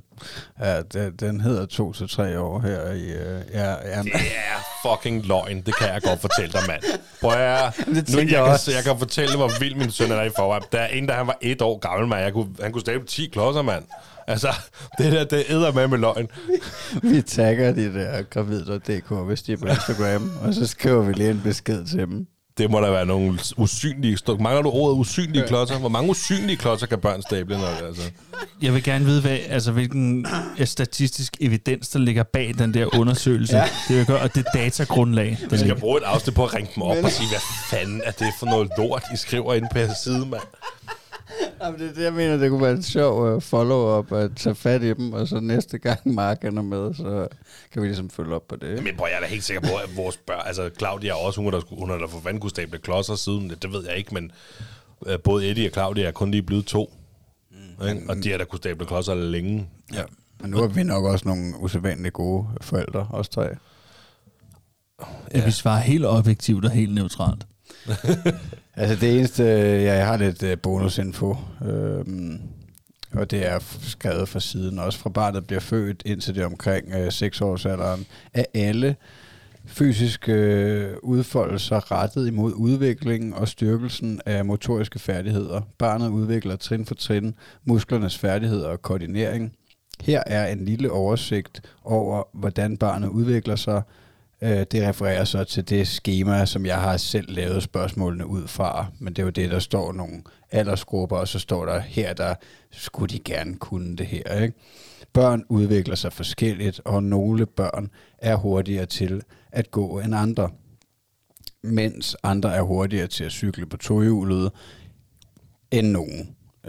Der er ingen grund til bekymring, hvis barnet ikke lige kan alle tingene i skemaet. Prøv at øve de forskellige færdigheder med barnet, hvis der er noget, det har svært ved. Altså det, jeg tænker med sådan nogle skemaer her, for jeg kan også godt huske det, at jeg har set noget lignende. Det har mere været i forbindelse med babytiden, ikke? Jeg synes, det er meget fint i forhold til også at få inspiration nogle gange til, okay, hvad er det egentlig? Altså fordi som voksen kan man godt, føler jeg, have glemt fuldstændig alle de der lege og ting. Hvad er det, der har udviklet vores motorik, ikke? Der kan de her skemaer faktisk være meget gode til en form for inspiration til, hvad der kan ske. Men tak fordi du gerne vil quiz. Det var en fornøjelse. Jamen, jeg vil altså gerne lige stadig slå et slag for min søn, nu når jeg tænker over det. Ved du hvad? Han har sådan nogle dominoprikker derhjemme, ikke? Hedder det ikke det? Dem der, man sætter op. Ikke? Og dem fik, jeg tror faktisk, han fik den før han blev 2. Og dem kan han stable. Jeg siger det bare lige. Man kan måske ikke stable 10 højt, men de der smalle, dem kan han altid sætte en 3-4 stykker oven på hinanden, uden de vælter. Så kan du ikke fortælle mig, at man skal være 2-3 år for at stable klodser. Været 7 i højden. Ej, jeg kunne også godt se den, altså der... Jamen, det er ikke, jeg bebrejder overhovedet ikke dig. Det skal du vide. Jeg kan godt mærke det på dig sådan lidt. Bliver nu sur igen. Nej, ja. Jeg havde bare... Det er jo mig, der har lavet spørgsmål. Jeg kunne jo have taget nogle andre ting, men jeg kunne godt se det nu, hvordan den ser ud. Det er selvfølgelig heller ikke umuligt, jeg har lavet en fejl, men jeg tror, den er god nok. Det går vi ikke ud fra. Hvad hjemmeside er det? Fordi så kan vi lige gå hjem og tjekke op på det, om du har lavet en fejl. Gravid.dk. Gravid, ja. Okay. Vi trækker dem, hvis de på Instagram. Den der, det er fint. Du skal ikke grave mere i det. Nej, jeg synes, det var et hyggeligt indslag. Det var det. Det tror jeg, jeg synes, håber, du, Mark? Kan du leve med, at du fik 3 ud af 2? Nej. 3 ud af 2. Eller som Claudia det ville sige. 3 ud af 2. 3 ud af 2. 3 ud af 5. Ja. Claudia ville nok sige, nej. Nej, ja. Nej. Er det meget sådan, nej? Absolut. Mor gør det. Mor, ja. Stop, far! Ja, men skal vi hive den frem? Du talte omkring, tiden var gået. Jeg tror, vi kan tale længe omkring det emne. Det er virkelig noget, der er... Det er sjovt. Det er sjovt til tider. Det er sjovt i starten. Der er også virkelig tider at gå hen i et hjørne og stå og have under mig selv. Sige, er det takken? Er det takken? Nå, fordi hun gerne vil have mor i stedet for dig. Ja, jeg skal bare stoppe. Jeg må ikke noget. Jeg må ikke lægge hende til at sove om aftenen i øjeblikket. Og det belaster jo også ligesom den anden vej igennem. Og det er mig, der skal gøre det hver gang, og du skal ikke, og jeg vil gerne, jeg må ikke. Men det er da det bedste argument i verden for dig. Så din samvittighed, du skal ikke have dårlig samvittighed, kan man sige. Ja, nej, så kan jeg komme hurtigere ud i haven, ikke? Og klipper sig ikke helt kl. 21 om aftenen, men ja. Så bilen skal støvsuges, ikke? Det er selvfølgelig, der er mange, der skal laves. Så det er der rigtig, det er der været meget af. Og det er der sådan set stadigvæk. Nu blev hun 2 år i starten af maj. Det er ret normalt, har jeg fået at vide, men jeg synes også, det er ret hæftigt. Det er jo sjovt nok, at der sker et eller andet, når vi er i samme rum sammen. Altså når vi alle tre er samlet. Det er der, det for alvor sker. Selvfølgelig er det også irriterende for mig at vågne op om morgenen, og det første, hun siger, det er min mor. Ja. Siger, nej, mor på arbejde, ikke? Mor på arbejde. Det du må nøjes med mig. Ja, men det er sådan the next best, ikke? Og så er der jo lige præcis noget af det, jeg nogle gange kan komme til mig omkring det, jeg bærer af. Jeg har nogle gange behovet for at bære af. Behovet for at sidde her og have ondt af mig selv. Og der skal jeg lige tænke en ekstra gang om, at det der lille væsen, tænker jeg altså overhovedet ikke sådan. Mm. Men det gør hun, hvor jeg har lyst til at svare spam, så fint, hvis ikke det havde været for mig, så havde du sovet ude langs kantstenen. Skal fandme ikke komme og bede far om noget, du. Du skal være særlig glad for, at du kan få gas ind i hjemmet det her år her, ikke? Er du slet ikke taknemmelig for det? Er det takken? Og jeg har betalt den sidste faktura til naturgas. Og så får jeg bare stop og kvitter, altså ja, og krediteringen, det er så stop, far. Nej, far. Mor gør det. Men altså, nej, far. Altså, nøj, hvor det er fuldstændig som at høre, hvordan det er derhjemme hos os lige nu. Altså, virkelig. Og vi har haft op at vende. Du havde det som emne, og der kunne jeg jo sidde der og tænke, det har vi ikke derhjemme. Og der gik lige nøjagtigt et par dage, så var det fuldstændig sådan, det var hjemme hos os, og det er der altså stadigvæk. Så det er nemlig fuldstændig det der med, nej far, gå væk far, nej mor sidder her. Så om morgenen, Michelle er i bad, og jeg sidder i sofaen med Eddie, eller sådan noget, eller prøver lige at gøre mig lidt klar, eller sådan noget. Hvor mor, hun er i bad. Mor! Eddie, må far ikke hjælpe dig? Altså, nej, gå væk far, og mor sidder der. Og, okay. Og når han så har sagt, nej, mor skal dit og dat, rigtig mange gange, og han så lige pludselig kommer og spørger, om far ikke vil puste en ballon op, ikke? Det er barnlige jeg, tænker jeg jo, nej, du kan få mor til at puste den ballon op. Men som fuldstændig som du sagde, det kan godt være, at man måske lige tænker det, man har måske lyst til at sige nej, men man ved jo egentlig, at det er godt, det er jo bare, det er jo hendes søn. Og så når han kommer og siger, vil du puste min ballon op, faktisk selvfølgelig vil jeg det. Der er der ikke noget andet, jeg heller vil, men... Du skal ikke tro, jeg har glemt, du ville have mor resten af dagen, du. Altså, det er så, nej, men altså, jeg kan godt følge det der med bæren af, ikke fordi det gør vi jo ikke. Det er jo du slet ikke det, men der, altså, når du har sagt nej til far 10 gange ned i dagen, og du så lige pludselig kommer og beder om et eller andet, ikke? Så er der måske lige den barnlige sjæl, der tænker, nej. Altså, der kan jeg anbefale den lange løvetur. Der forsvinder alt det der nag, og alt det, der kommer kærlighed nogle gange op, faktisk. Men der er jo ikke noget nag, det er jo det, simpelthen, det er jo det barnlige jeg, altså det er jo ikke... Det kan jo ikke lyde, som om man nogensinde kunne finde på at sige ja. Altså, det er da heldigvis voksen nok til at vide, at det skulle... Altså, han tænker ikke mere over det jo. Det er jo...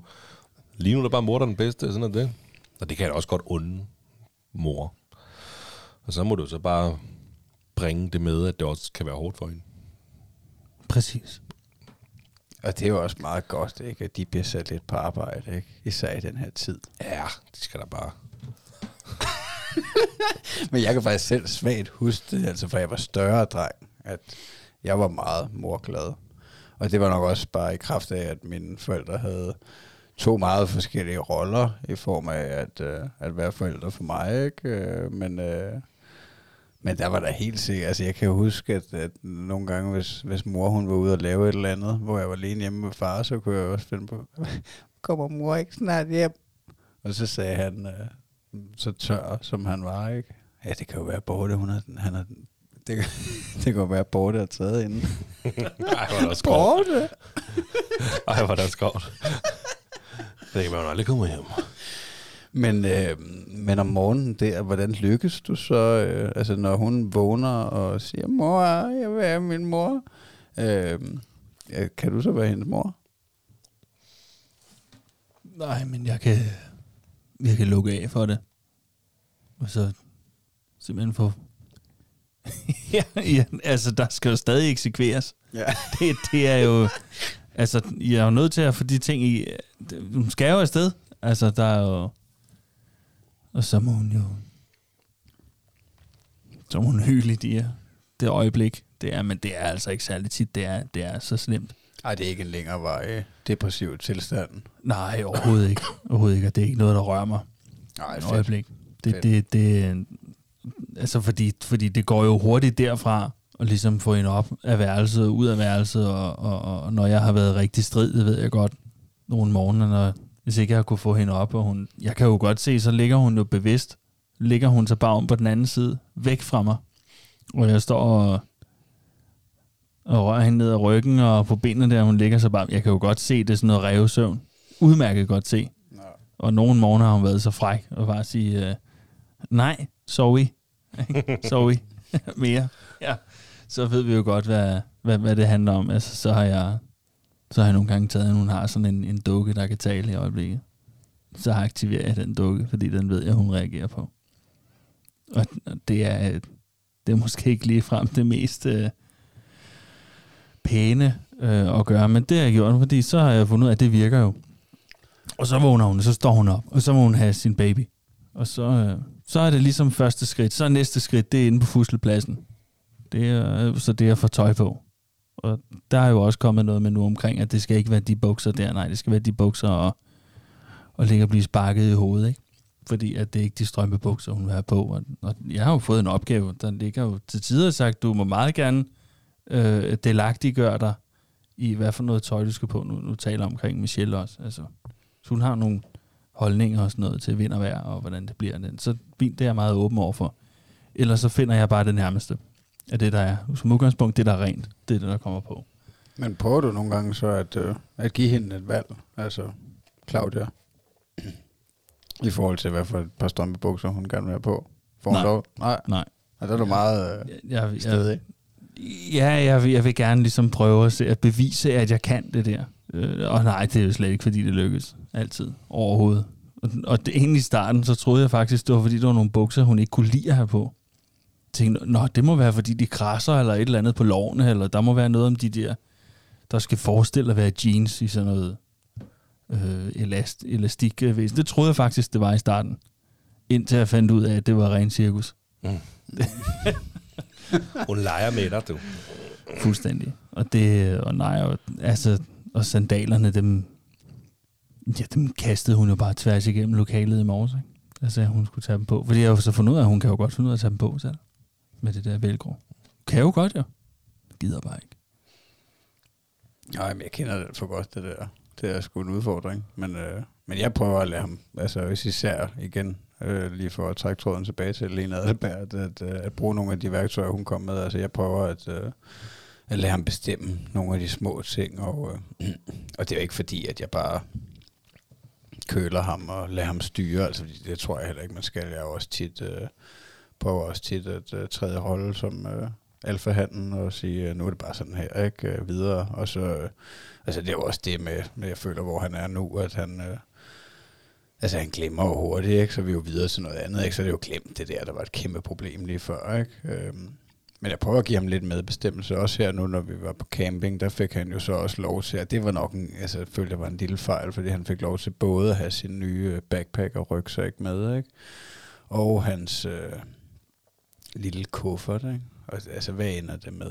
Det ender selvfølgelig med, at han ikke vil have noget af det på, når vi faktisk skal rejse rundt, ikke? Så, altså, som om vi ikke havde lort nok med i forvejen, ikke? Altså, vi havde ikke nogen bil, og vi havde ikke lejet nogen bil den her gang, så vi skulle med bus og tog og bus ned til Møen, ikke? Så jeg havde den store backpack og rygsæk på med telt og liggeunderlag og alt hele vores kommende hus, ikke? De dage, det havde jeg på ryggen, og så havde vi en eller anden mormor trolley med også, ikke? Og altså, så du ved, vi havde rigeligt at slæve på, og der var det jo faktisk for at please ham.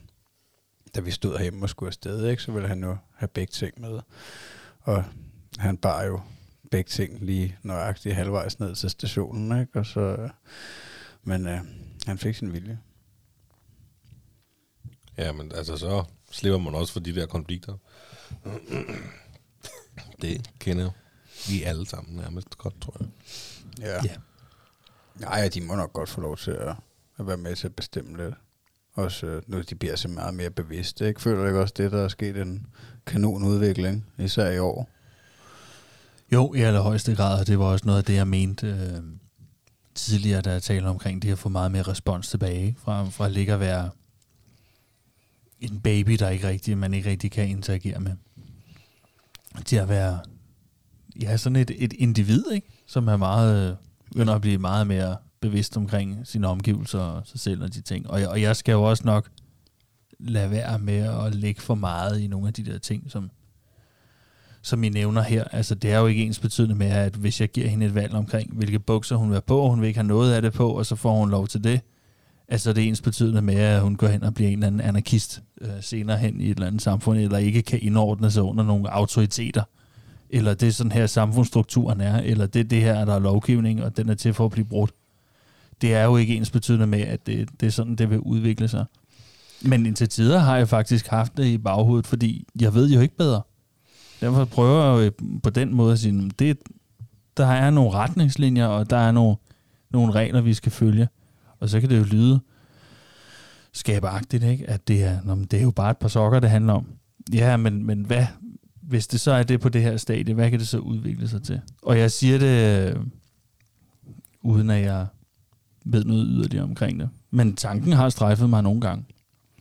Det tænker jeg også er meget sundt, når man er så uvidende, som vi er, altså i forhold til børns hjerner og hvad for nogle stadier det er i og sådan noget, så er det vel at køre den form for opdragelse, som man gerne vil have, at slutproduktet på en eller anden måde skal ende ud i. Altså. Men alting med freestyle, altså jeg tror ikke, som du selv siger, det er jo ikke Det er jo ikke sådan, så bare får lov, fordi de får lov til at bestemme hver dag, om de skal have de grønne eller de røde bukser på, så bliver de jo ikke anarkister af den grund.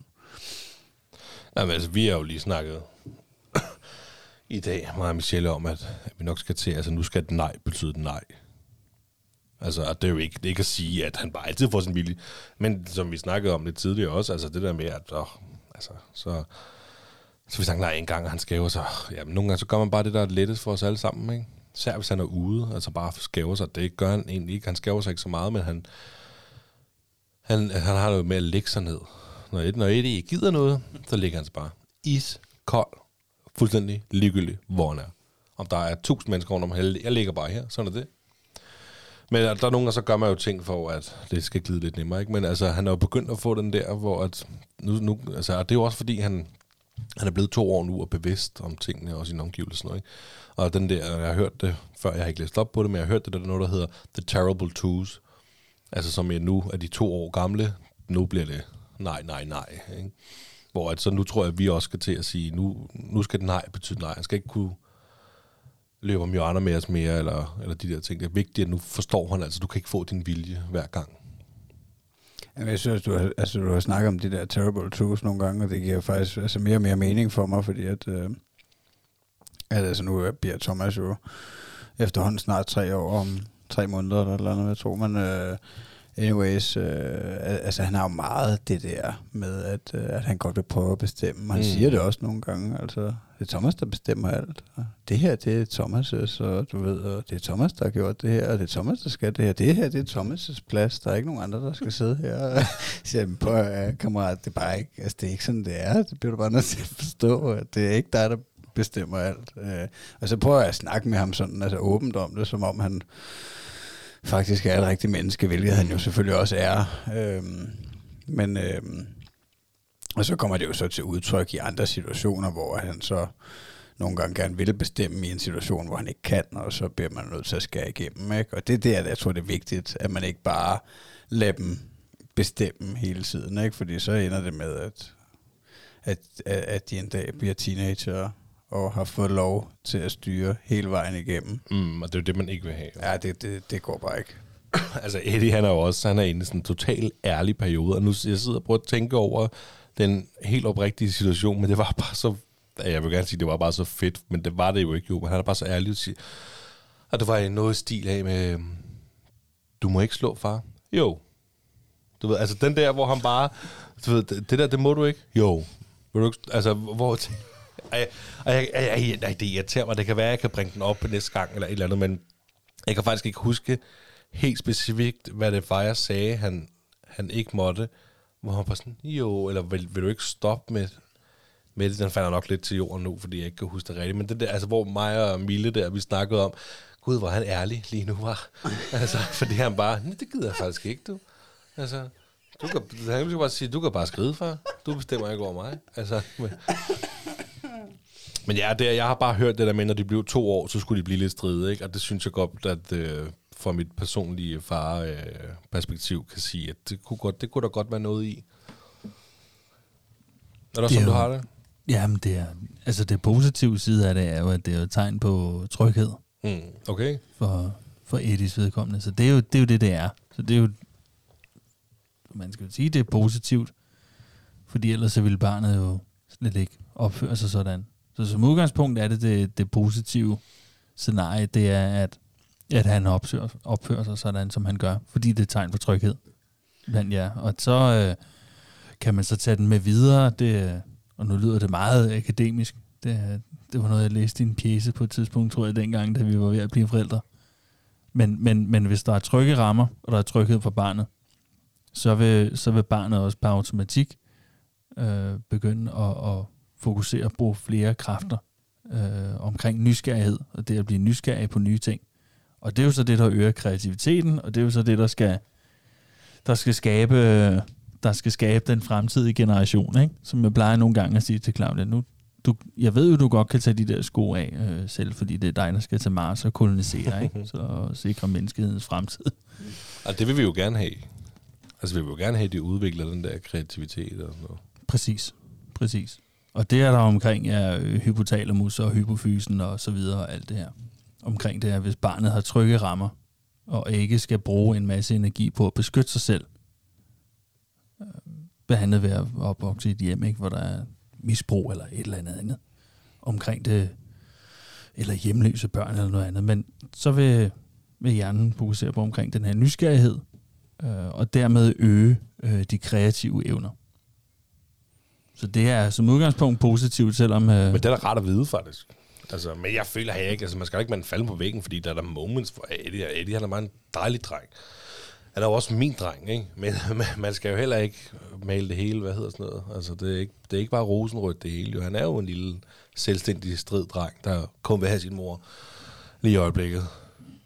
Men jeg er helt sikker på, at du har fuldstændig ret i det der, Mark, fordi at, igen, så var det noget, Lene hun også sagde i form af, at jeg sad og foldede en eller anden frustration ud, og så sagde hun lige netop det der. Og det var også i forhold til, at jeg har indtryk af, at min dreng, han opfører sig meget pænere i dagplejen tit, end han egentlig gør derhjemme. Ja. Og så sagde hun også det der, jamen det er fordi, at han er meget tryg ved jer, og at så kommer han hjem og skal prøve nogle grænser af. Og det er også, det blev jeg også meget mærke i, det hun sagde med, at de har været nede i institutionen, hvor det på en eller anden måde er lidt mere autoritært end det er derhjemme, men der er en masse regler, og de får hele tiden at vide, hvad de skal gøre, og så når de kommer hjem, så vil de faktisk gerne have lov til at prøve at bestemme bare en lille smule. Og så skal der satme på sådan nogle grænser af. Det er klart, hvis man, altså hvis vi var nogle tyranner og totale diktatorer og hele tiden sagde, det er bare sådan her, der er ikke så meget hat om. Der er sgu ikke noget godt i gris, du. Vel? Du skal bare ud til at få snittet nogle kartofler, ikke? Og så få fingrene ud.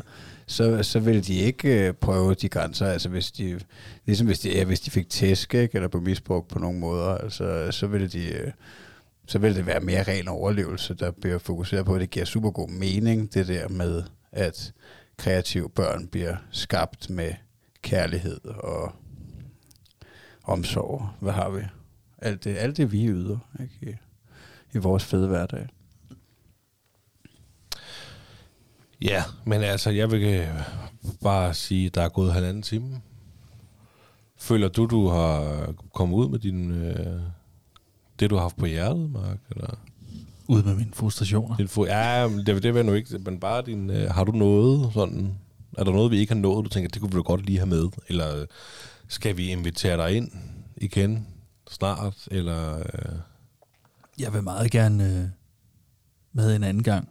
Jeg har egentlig, det synes jeg er ret bærende også til dels i det her, og det er fordi, at det er et sindssygt godt program, I har fået strikket sammen omkring det, og det bakker jeg 100% op omkring. Og det er også fordi, at jeg synes jo, at jeg gerne vil bidrage med, det er jo også, hvis man siger, den autentiske og den ærlige side af nogle af de spørgsmål, som der kan være, og ligge og gemme sig bag både hverdagen og noget andet omkring. Jeg synes jo, der var et emne omkring noget økonomi, som... Ja, lige præcis. Og jeg tænker, jeg ved, der er jo stadig, jeg ved, der er lidt bolde i luften, vi kunne gribe fat i, men altså, når man har det sjovt, og man bare sidder og snakker og laver så godt et afsnit her, et stolte far, så flyver tiden bare. Så spørgsmålet er, om vi skal lade boldene blive i luften og gribe dem, når vi inviterer Mark ind på en nummer 4, eller hvad? Det vil jeg meget gerne. Og så lukke af her. Det er cool, det er dig, der er ordstyrer, præsident og alt det der. Jamen, ja. Havde du en fartjoke? Jeg ved, du havde forberedt noget. Jamen, jeg har da en fartjoke, men I havde den, inden det sidste spørgsmål, for der er jo et sidste spørgsmål, vi skal spørge Mark om. Det er rigtigt. Bring it on. Skal fartjoken komme først? Det styrer du. Min søn råbte, far, du hører aldrig efter. Og det var da en mærkelig måde at starte en samtale på. Den tror jeg har hørt. Bare med konen i stedet for. Ja, okay. Men den var meget sød. Den var god. Du har ikke selv skrevet den, vel? Nej, den var ikke så pervers som de andre, jeg kom med sidst. Altså, prøv at det fede var, at sidst, ikke, der havde jeg åbenbart så pervers, eller det ved jeg ikke, jo, den så pervers en joke, at vi laver trailers, og vi lægger det jo også op på TikTok, så den her joke i TikTok, der blev lyden fjernet, fordi det jeg sagde, det var for pervers, det var det der... Det var egnet sig ikke til TikTok. Nå, hvad med Instagram? Der er du ikke på, der ligger du ikke. Nej, der ligger jeg ikke rigtig jokes op til sådan lidt. Men nej, ja, inden... nej, vi slutter af med det, men det sidste spørgsmål, Mark, det er simpelthen, fordi det har vi ikke fået stillet dig, og det er faktisk noget, vi stiller alle gæsterne, vi har herinde, men hvis du skulle give et råd til en kommende far, hvad skulle det så være? Igen at komme med sådan et spørgsmål, som jeg ikke kan nå at forberede mig på. Jamen, det vi bestræber os på at spørge alle vores gæster om det. Ja, det beklager, Magnus. Det er en, du havde fået taget din slurk. Jeg kunne bare se på dig, at du bare ikke bryder dig op. Det er meget sjovt. Det er spontane. Ja, og det gør ikke noget, så jeg tænker. Jamen, det skal være korrekt, og det skal være velovervejet. Brug kondom. Er det det, du vil sige? Det er kommende far, brug kondom. Ej, det var selvfølgelig for sjov. Nej, men jeg vil ikke slynge sådan en eller anden kliché af, som et eller andet gør dit bedste, og acceptere det. Det har vi lige fået. Ja. Vi har lige fået gør dit bedste for barnlig far, da vi var og besøgte ham. Det var hans. Undskyld. Nej, det var, han har også 8 børn, han er et helt andet sted. Ja, gør dit bedste. Altså, hvilket jeg synes er et rigtig godt svar til det her spørgsmål, gør dit bedste. Vi har også haft et par svar, der hedder, var det tålmodighed? Ja, tålmodighed tror jeg ligger på toplisten. Det tror jeg. Den er god. Ja. Tålmodighed er god, fordi altså det, jeg vil sige, det er, find dig selv i det. Ja, find dig selv i det. Jamen, det er jo, altså, den synes jeg også er god, fordi det er jo en ny rolle, ikke? Altså, jeg føler, jeg har udviklet mig sindssygt meget som far. Altså, ja, både at den nye rolle, men også at, altså personligt. Og det er noget, man skal finde sig i, fordi at man var bare en dreng. Og så lige pludselig, så har man en søn eller en datter, ikke? Så find dig selv i farrollen. Find dig selv i det situation. Det var simpelthen alt, hvad vi nåede i dag, så. Mark, tusind tak, fordi du ville være med os igen her i studiet i kælderen. Ja, tusind tak. Det var mega hyggeligt, og hvis I vil se mere til os, så er det Instagram, Den Stolte Far _podcast, eller TikTok, Den Stolte Far podcast ud i et. Ja, og Den Stolte Far jeg tror, ud i et, faktisk. Ja, undskyld. Det gør ikke noget. Nej. Hvis I vil have lidt mere bag om podcasten, så tror jeg, at min makker Niklas Ritter, han har glemt at reklamere for, at han var i Radio 4's Talent Lab show, som blev sendt sidste fredag, men det ligger på jeres foretrukne podcast platform, Talent Lab lige ude af landvejen. Ja, jeg finder sommerpanelet, så kan man se i beskrivelsen, at Den Stolte Far er med. Lige præcis. Tusind tak for i dag, Mark. Ja, tusind tak, Mark. Selv tak, det har været en fornøjelse. Det har det i hvert fald. Hej.